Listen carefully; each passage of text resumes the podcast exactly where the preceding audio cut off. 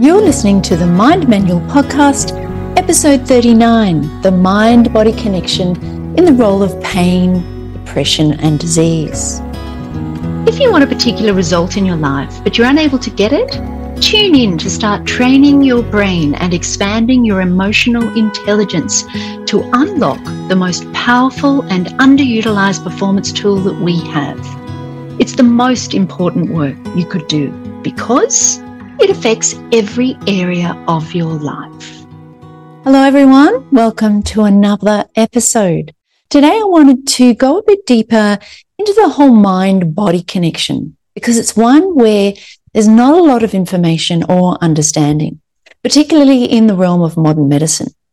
At present, this intricate relationship isn't being fully embraced because doctors are actually trained to perceive the mind and body as distinct entities. This philosophy separating the mind from the body is encapsulated in the concept of mind body dualism, a notion attributed to the philosopher Rene Descartes in the 17th century.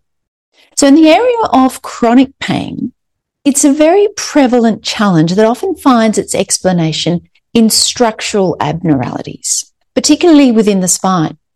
These abnormalities can stem from various sources, including injury, congenital diseases, or simply the natural aging process. However, as medical science progresses, some experts challenge the limitations imposed by the mind body dualism model. They argue that a sole focus on structural diagnosis using tools like X rays may not provide a comprehensive understanding. Often, nothing will show in these diagnostic studies. And even when abnormalities are identified, the correlation between the pain isn't always straightforward. The body possesses remarkable healing abilities, which prompts the question why persist in attributing ongoing pain to structural issues when no clear physiological cause can be identified? This was the dilemma that plagued Dr. Sarno, who was a professor of rehabilitation medicine at the New York University School of Medicine and an attending physician at the university's Department of Rehabilitation Medicine. He was best known for developing the theory of TMS, which stands for tension myositis syndrome. He discovered from his work with patients grappling with chronic persistent pain that the role of muscles, particularly in the neck, shoulders, back, and buttocks, were the primary tissues involved. However, he couldn't find a clear physiological cause. He continued working with these patients suffering from this pain and found that nearly 90% of them also suffered from tension related conditions like heartburn, hernias, irritable bowel syndrome, migraines, and eczema. Knowing that emotional and psychological tension could induce these physical conditions, he hypothesized that the patient's otherwise inexplicable pain had the same cause, and he began diagnosing them with TMS. The specific physical reaction that causes this pain is that the emotional tension causes the brain to send signals to the autonomic nervous system, which controls the body's circulation among many other things. And this reduces the blood flow to certain muscles. This reduced blood flow then deprives the muscles of oxygen, which results in pain understanding how circulation impacts the body's functioning demonstrates the link between blood flow and chronic pain. Blood is responsible for delivering not only oxygen, but other energy providing nutrients to muscles. Additionally, it removes waste that builds up from muscle use. Stress is also shown to constrict blood vessels, impairing the body's ability to replenish these nutrients and flush out that waste. And when muscles contract, for example, during exercise, blood vessels in those muscles constrict and blood flow is temporarily reduced. When the muscles relax again, the blood flow increases and it remains elevated for a short time to compensate for the temporary reduction during that contraction phase. This allows the body to replenish the muscles and the nutrients and the oxygens and flush out accumulated waste. But when that tense contraction phase happens for an extended period of time, the long term deprivation of oxygen and nutrients reduces the muscle's ability to heal. Now, this could explain why, even after a person gets temporary relief from exercise, heat therapy, or a massage, their pain quickly returns once the treatment is over. It also highlights the brain's role in this process. Without the brain's commands to the autonomic nervous system to increase blood flow, any increased blood flow will be short lived. Once treatment is over, the stressed brain will unconsciously signal to the body to reduce that blood flow again. So as our understanding of this mind body interaction unfolds, the focus shifts to psychosomatic conditions where the mind's impact on the body becomes evident. This terminology, however, carries negative connotations, leading to debates amongst experts, and some will argue that all physical ailments, not just those related to chronic pain, are intertwined with the mind. Delving deeper into these intricacies, it unravels the link between blood flow and chronic pain. Chronic pain not only impacts physical health, but also mental well-being, which has been shown to correlate with reduced blood flow to muscles. Stress, a common factor in contemporary life, plays a role in constricting these blood vessels, hindering the body's ability to nourish muscles and flush out waste.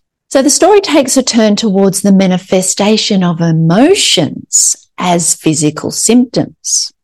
Freudian psychoanalytic theory contributes a profound insight unconscious or repressed emotions, particularly negative ones like shame, sadness, and particularly anger, play a significant role in influencing behavior and physical states. These emotions, which are often avoided by the conscious mind, will ultimately find expression in physical pain as the autonomic nervous system continues to receive these stressor signals from the unconscious mind, which then go on to impact the neurochemistry of the body, resulting in altered states of function throughout the entire body as it prepares for the impending physical conflict that ultimately doesn't eventuate, given that we're no longer being chased by lions. And jail we have today as a great deterrent for curbing physical acts of violence. So added to this difficulty of an altered biological physical state, we have that societal backdrop marked by stigma against emotional distress. And so they become repressed, leading to the mind to focus on the physical conditions or manifestations, which are considered a whole lot more socially acceptable in comparison to emotional distress. This stigma against mental illness amplifies the challenge, making it difficult for people to confront and manage negative emotions, perpetuating a whole destructive cycle. Having researched this work, I now look back on my husband's back pain that he has suffered for for the last 16 years, which he no longer has. And over that time, he has spent an extraordinary amount of money and time in physical therapy from physios, osteos, chiropractors, and massage, only for it to return in less than a week. Each day I would be called upon to step on his back to relieve the tension across the middle of his back. But in applying the principles of this research, we can link that period in his life to a terrible 15 year family feud. Now that he has reconciled his own emotions around that, the pain and tension in his back has also miraculously resolved. Moving on to depression. Interestingly enough, in 2022, there were three comprehensive research reviews conducted about the neurobiology of depression. These reviews go against what the general public have routinely heard from psychiatry authorities that depression is a brain disease, which is caused by one, specific brain abnormalities revealed by neuroimaging, two, by neurotransmitter chemical defects, most commonly a serotonin chemical imbalance, And three, identifiable genetic defects resulting in increased vulnerability to psychological social stresses. The most powerful evidence was the review published in the journal Neuron and co-authored by Raymond Dolan and the University College of London, who is considered to be one of the most influential neuroscientists in the world. After reviewing more than 16,000 neurobiological articles published during the last 30 years, Dolan concluded that it remains difficult to refute that psychiatry's most fundamental characteristic is its ignorance. Casting a cold eye on the psychiatric neuroimaging literature invites a conclusion that despite 30 years of intense research and considerable technological advances, this enterprise has not delivered a neurobiological account, that is, a mechanistic explanation for any psychiatric disorder, nor has it provided a credible imaging based biomarker of clinical utility. The second review was conducted by Professor Peter Sterling of Neuroscience at the School of Medicine, University of Pennsylvania, titled A Neuroscientist Evaluates the Standard Biological Model of Depression. Sterling cites 44 journal publications and summarizes four key findings.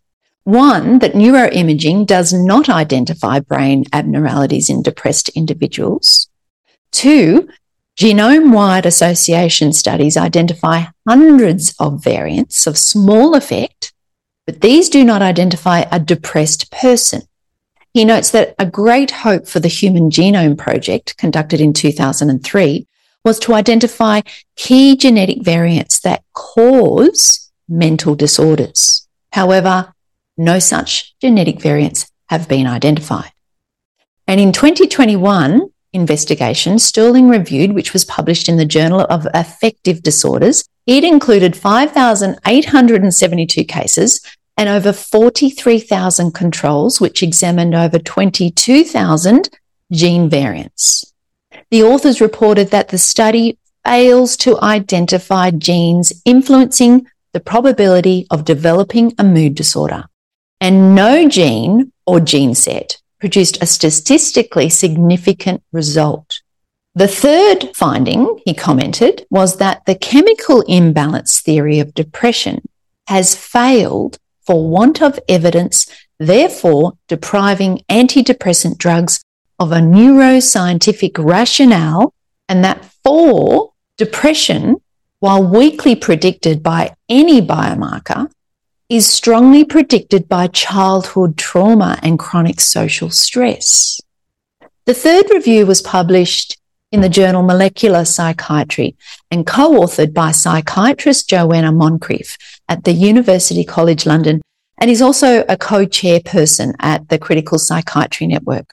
Moncrieff and her co-researchers examined hundreds of different types of studies that attempted to detect a relationship between depression and serotonin and concluded that there is no evidence of a link between low levels of serotonin and depression, stating, we suggest it is time to acknowledge that the serotonin theory of depression is not empirically substantiated. Psychiatrist Thomas Insel, director of NIMH, which stands for the National Institute of Mental Health, from 2002 to 2015, he acknowledged in 2017 that I have spent 13 years at NIMH really pushing on the neuroscience and the genetics of mental disorders. And when I look back on that, I realize that while I think I succeeded at getting lots of really cool papers published by cool scientists at fairly large costs, I think $20 billion, I don't think we moved the needle in reducing suicide reducing hospitalizations, improving recovery for tens of millions of people who have mental illness. Bruce Levine, a practicing clinical psychologist, writes and speaks about how society, culture, politics, and psychology intersect. In his most recent book, A Profession Without Reason, The Crisis of Contemporary Psychiatry, he explores the competing interests that are heading up our current management model for depression. Levine refers to a government survey, which was reported in the New York Times titled Talk Doesn't Pay, So psychiatry turns instead to drug therapy. The survey found that just 11% of psychiatrists provided talk therapy to all patients. He goes on to say that if you actually spend time with depressed people, it's obvious that the common ingredient they share is overwhelming pain. And it's not that difficult to discover the source of that pain. The most common pains include severe chronic physical pain, severe financial pain, legal pains, severe interpersonal pains, unhealed trauma, and overwhelming existential pains. In one study of unhappily married women who were diagnosed with depression, 70% of them believe that their marital discord preceded their depression. And 60% believed that their unhappy marriage was the cause of their depression. Yet rather than focusing on these variables, there is a stacked deck of competing interests from large players to focus on biochemical electrical causality and ignore the scientific realities.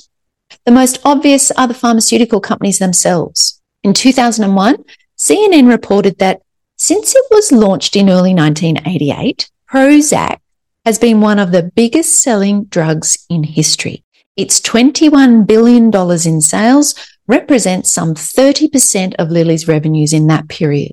And as we continue to follow the money, in 2019, according to Media Radar, Big Pharma's $6.6 billion yearly spending on TV ads ranked it as the fourth largest spender of TV ads in the United States. Now, given that mainstream media is dependent on these large advertising dollars, it is majorly disincentivized from doing serious investigative journalism on Big Pharma and its drugs. Now, a bit further down the money trail, we now have disclosure of direct payments of pharmaceutical companies to physicians. In 2021, it was reported that from 2014 to 2020, Big Pharma paid $340 million to US psychiatrists to serve as their consultants, their advisors, and their speakers. The open database lists over 31,000 psychiatrists, roughly 75% of all psychiatrists in the United States receiving something of value from drug companies. Then we have the researchers and the mental illness institutions, such as the American Psychiatric Association, the National Alliance on Mental Illness, the National Institute of Health, and the National Institute of Mental Health, all receiving funding from Big Pharma.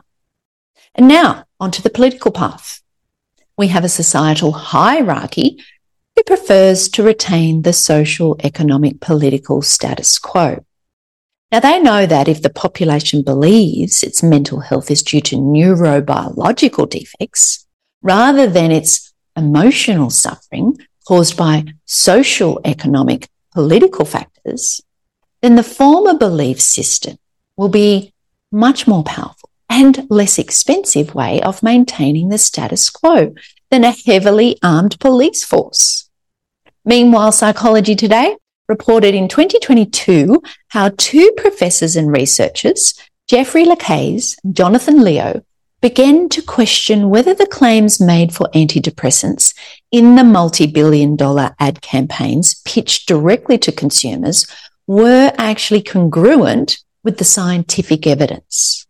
They found repeated evidence that the US FDA had approved the marketing of antidepressants with two phrases still heavily expressing what was wished for or imagined, which were that depression may be due to a serotonin deficiency and that their efficacy modestly outcompeted the placebo, which was presumed to be linked to potential serotonin activity. This flew in the face of the research that could not identify this link. The FDA had accepted this aspirational language that the drugs help to restore the brain's chemical balance and bring serotonin levels closer to normal, even though both claims were and still remain scientifically meaningless. Lacasse and Leo cautioned more than a decade ago that there is no such thing as a scientifically established correct balance of serotonin. The researchers in the third review team, led by psychiatrist Joanna Moncrieff, also looked at studies where serotonin levels had been artificially lowered in hundreds of healthy volunteers and found that it did not produce depression. Numerous other reviews on re examination were found to provide weak, inconsistent, or non existent evidence of a connection between serotonin and depression. Moncrieff published these findings in the journal Molecular Psychiatry in July 2022. So, this multi billion dollar era, which relied on embracing a marketing myth, proved very effective, skyrocketing sales and converting the chemical imbalance metaphor into folk wisdom across all sectors of society. In surveys published as late as 2020, 85 to 90% of the public believe that depression is caused by low serotonin or a chemical imbalance. And among 237 psychology students interviewed, 46% of them had heard the chemical imbalance explanation from a physician Lacasse and Leo questioned the ethics of spreading this false scientific information. And in the same year, 2022, the FDA finally decided to investigate the matter further. Their Centre for Drug Evaluation and Research examined 232 randomized double blind placebo controlled trials on antidepressant. Now, these trials were submitted by the drug companies themselves to the FDA between 1979 and 2016. And they comprised of over 73,000 adult and child participants. These clinical trials are usually short term in nature, of around six weeks. And what they found was that only 15%, that's one five, 15% of participants have a substantial antidepressant effect beyond a placebo effect. And in the long term outcome studies, they were much worse. A study of over 3,200 subjects over a nine year period showed that antidepressant users had significantly more severe symptoms than those individuals not using antidepressants. This antidepressant reality was summarized by Clinical Psychology Review in 2022 to say that the increased availability of effective treatments should shorten depressive episodes. They should reduce relapses and curtail recurrences. Have these reductions occurred? The empirical answer clearly is no. So where to from here? Apart from the research findings and the effects of stressful life events having a strong effect on people's risk of becoming depressed, more recently, there has been a Harvard led analysis published in the September 2023 issue of JAMA Network Open, which assessed the eating habits and mental health status of more than 21,000 women aged between 42 and 62 taking part in a long running nurses health study. None of the participants reported any depression symptoms at the study's start. And those who ate ultra processed food defined as at least nine servings per day, were 50% more likely to develop depression than the participants who ate the least, which was defined as no more than four servings daily. Consuming many foods and drinks containing artificial sweeteners was linked to a particularly large increase in depression risk. Now, this all points to the microbiome in our gut, known as the enteric brain, as being another big area that warrants further investigation. And I've previously discussed the implications of getting our microbiome out of balance in another episode titled The Importance of the Enteric Brain. And having experienced the dilemmas of my own son's journey with this, which has hugely impacted the quality of his life, there are many reasons for this, but the main ones identified in the studies were antibiotic use, a poor diet of processed foods and alcohol and stress. Now, you would think that given 70% of the immune system is found in the microbiome of the gut, and it's also where many of our neurotransmitters are produced, by the microbiome as a byproduct of their metabolic activity, these neurotransmitters regulate almost every function within the body. That this might actually be a good place to invest further research work. However, it doesn't make commercial sense for big pharma to be getting too close to the solution if it doesn't involve a pill or a customer for life. Governments are going to be needed in order to advance this work. And I can tell you after researching this area for the past two and a half years, there isn't a lot of it out there. Doctors don't know anything about the microbiome. They're not taught about it. There isn't one compulsory subject on nutrition in the whole medical degree. So we are dealing with a broken system that has lots of competing interests in not going down that path.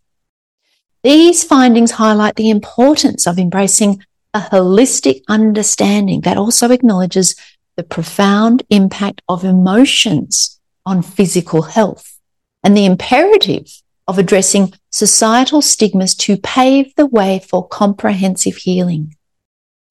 In the meantime, the best investment we could make in our health and quality of life is going to be eating a diet of whole, unprocessed foods and doing the mental and emotional work in learning how to process our thoughts and feelings so that we're not living our life at the effect of them. If you'd like to join me on this journey, you can visit themindmanual.com forward slash join. I'd love to see you there. Thanks for listening. Talk again soon.